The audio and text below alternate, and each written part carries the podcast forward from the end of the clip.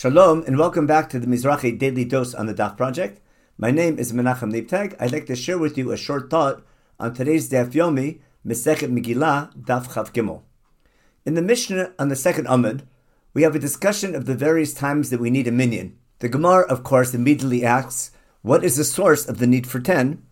And they quote a pasuk in Sefer Vayikra in Perek Chaf Bet, in Parshat Emor, which says as follows, in verse 31 in chapter 22. Ushmartem mitzvotai otam, ani Adonai. You must keep my commandments and do them. I am God. V'lo techalu et shem. V'nikdashti betoch b'nei Yisrael. And that will make me sanctified betoch, among the children of Israel. Ani Hashem mekadishchem. I am the God who separated you, or sanctified you, from the other nations to serve me. The Gemara then does a gzera shava, with the word toch, and we have the word toch also in the story of Korach, where God says he harazot, and then the word eda is mentioned by the spies, and we know there were ten evil spies who brought back the bad report. And from that shava, from that comparison of the words, the Gemara reaches the conclusion that we need ten. I'd like to suggest a possibility of a different reason with the word toch and the concept of kedusha. Where else do we have the word toch?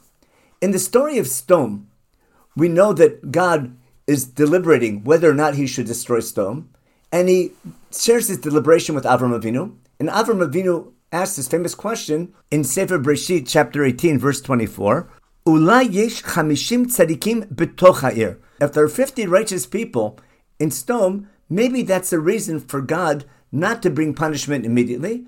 Maybe if there's 50 righteous people, they might have an effect on the rest of the city, and instead of destroying the city, maybe the city can repent through the agency of those 50 righteous people after God says for sure 50 would be enough, Avram continues to argue, and the discussion ends with even if there are 10 righteous people in the city, that gives God a reason to give the city a time to repent.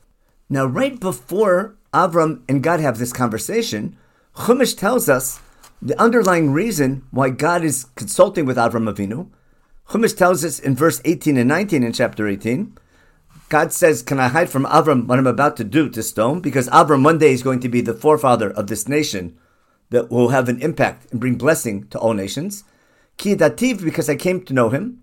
Leman asher yitzaved banav b'to acharav v'shamru derech Hashem lasut tzedakah mishpat. Because God has designated, He came to know this nation so that Avram would teach his children and they and they their children. V'shamru to keep the ways of God, la'asot to do tzedakah mishpat. Remember the verses we read in Sefer Vayikra, where God said, "Ushmartem mitzvotai vasitem otam." You must keep my laws, lishmor, and to do lasot. And the whole concept of God picking a nation, the way we bring blessing on other nations, is by being God's model nation, by doing justice and righteousness. So it could be the very concept of the underlying reason why God chose a people to be His model nation is the idea that a small group of people, when they are righteous, can have an effect on a much larger group of people. Of course, in the story of the spies, a small group of people had a negative effect, which led to the sin of the spies and brought the whole nation down. In a similar manner, a small group of people, even 10, when they understand their purpose and keep God's laws properly, they can have an effect and bring blessing to many others as well. That might provide us with a deeper understanding of why the Gemara reaches the conclusion of why we need 10 Jews for a minyan. Everyone should have a wonderful day.